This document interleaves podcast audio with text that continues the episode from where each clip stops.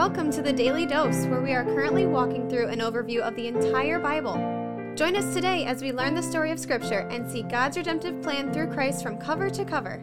Let's listen to Matt Reisetter, Director of Christian Crusaders and the Cedar Falls Bible Conference. Today we're in Matthew chapter 8, verses 14 through 22. In my Bible, this represents a couple different sections. And just a note about that, these headings that we read in our Bibles were not inspired by God. They were not part of the original manuscript, but they were added later by editors or by scribes who, who were intending them to be helpful so that the reader could follow the flow of Scripture. Many times they are helpful, sometimes they're not helpful helpful because they divide scripture in a place that maybe causes us to lose some of the meaning of a passage. In this case, I don't think it's one or the other, but just crossed my mind, so I thought I'd mention that. Chapter 8, verse 14 and following. And when Jesus entered Peter's house, he saw Peter's mother in law lying sick with a fever. He touched her hand, and the fever left her. She rose and began to serve him. That evening they brought to him many who were oppressed by demons, and he cast out spirits with a word and healed all who were sick. This was to fulfill what was spoken by the prophet Isaiah. He took our illnesses and bore our diseases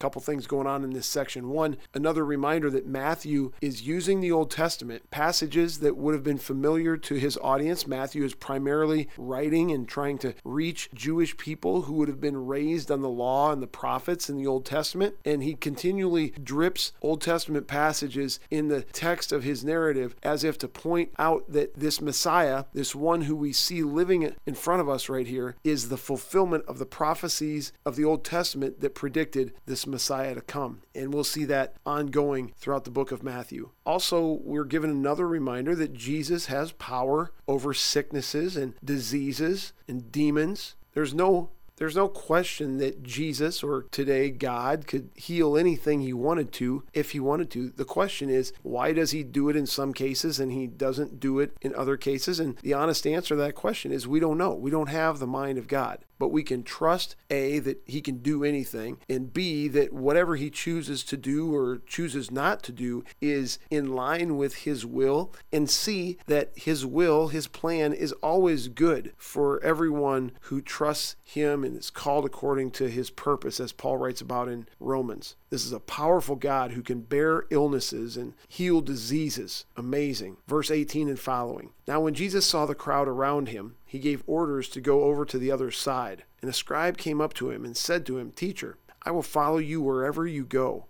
And Jesus said to him, Foxes have holes, and birds of the air have nests, but the Son of Man has nowhere to lay his head. Another of the disciples said to him, Lord, let me go, Lord, let me first go and bury my father. And Jesus said to him, Follow me, and leave the dead to bury their own dead. So that's a pretty stark statement by Jesus. Actually, I love it because we're conditioned to believe by questionable preaching and cherry picking things out of Scripture that Jesus is just this soft, nice, politically correct, build up your self esteem type guy. And there are many things about Jesus that are those things, but that's not all he is. And here we get a glimpse of something Jesus says that sounds, gosh, very, very harsh. I mean, if I said this to somebody else, I'd get lambasted for being insensitive or something. Jesus says to the guy who wants to bury his father before he follows Jesus, he said, Now let the dead bury their own dead. Now, Jesus, of course, wants us to honor our mother and father, and at some point for many of us, that's going to involve burying them. Jesus isn't contradicting that, but what he's saying is that allegiance to him, if you're going to be a disciple, allegiance to Christ supersedes all allegiances. My allegiance to Christ has to be stronger than my allegiance to my parents, stronger than my allegiance to any other human being in my life. And in most cases,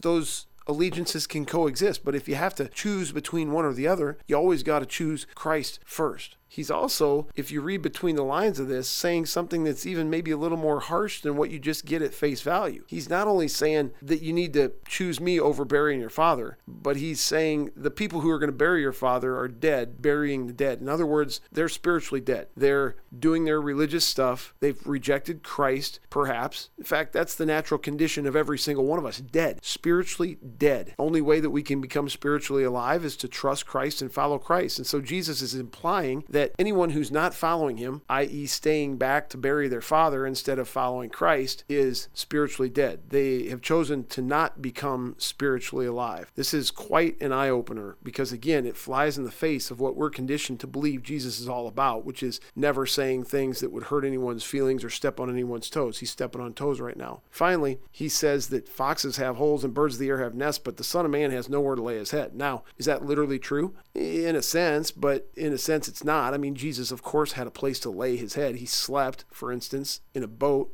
He had to lay his head somewhere that time. What he's saying is that the life of a disciple, and we're going to hear more about this as the Gospels and the New Testament books unpack this, is not a life of ease and comfort. Now, that's foreign to our American wealthy sensitivities. But the fact is, is even in our own context, it shouldn't be terribly easy or terribly comfortable to be a disciple of Christ. We ought to be drawn out of our comfort zone often. We ought to face unease often because of what we're called to do or say that is in total contradiction to what the culture would have us stand for. Great couple passages that give us more insight into who Jesus is for real, not just the polished Jesus that we hear about too often. The Daily Dose is a podcast of Christian Crusaders radio and internet ministry. Please subscribe to this podcast, leave a five star rating, and prayerfully consider financially supporting our ministry at ChristianCrusaders.org, where you can also find our weekly 30 minute radio broadcast, which airs on stations around the world, and where you can listen to our Conversations podcast featuring inspiring interviews with interesting Christians. We also want to highlight two ministry partners. First is the Cedar Falls Bible Conference, whose conference videos and schedule of year round events and activities are available at cedarfallsbibleconference.com. And please consider joining us for their 101st annual conference on Saturday, July 30th through Saturday, August 6th in 2022. Second, if you or someone you know could benefit from an anonymous online Christian mentor, please visit issuesiface.com, which is provided by Power to Change Digital Strategies, our other ministry partner. Thank you for listening, and may God richly bless you.